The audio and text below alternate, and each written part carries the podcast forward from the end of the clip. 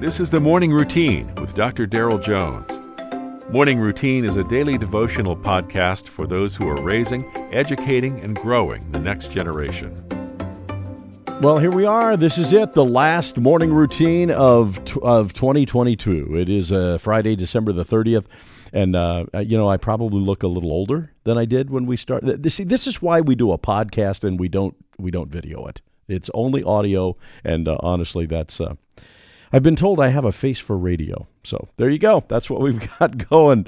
December 30th, and reading this morning from Ecclesiastes chapter 3, verse 11. He has made everything beautiful in its time. Also, he has put eternity in their hearts, except that no one can find out the work that God does from beginning to end. With the year coming to a close, there can be a lot of mixed emotions.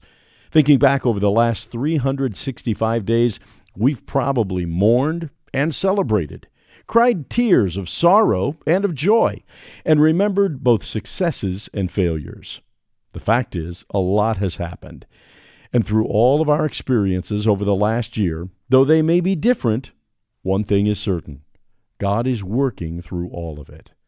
Our text today is a reminder that no matter what you're feeling concerning the passing of this year, God makes all things beautiful in their time. Some of us may have experienced many beautiful things this year, and we can look back celebrating and praising God for the work that He's done.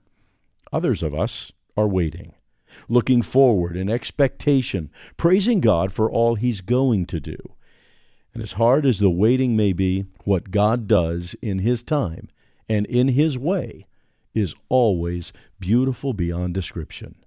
Whatever the case may be for you, He has both worked and will work in your life and for His good. He uses that plan to conform us into His image. God has put a longing for eternity in our hearts to serve as a constant comfort no matter what we've faced or what we're going to face.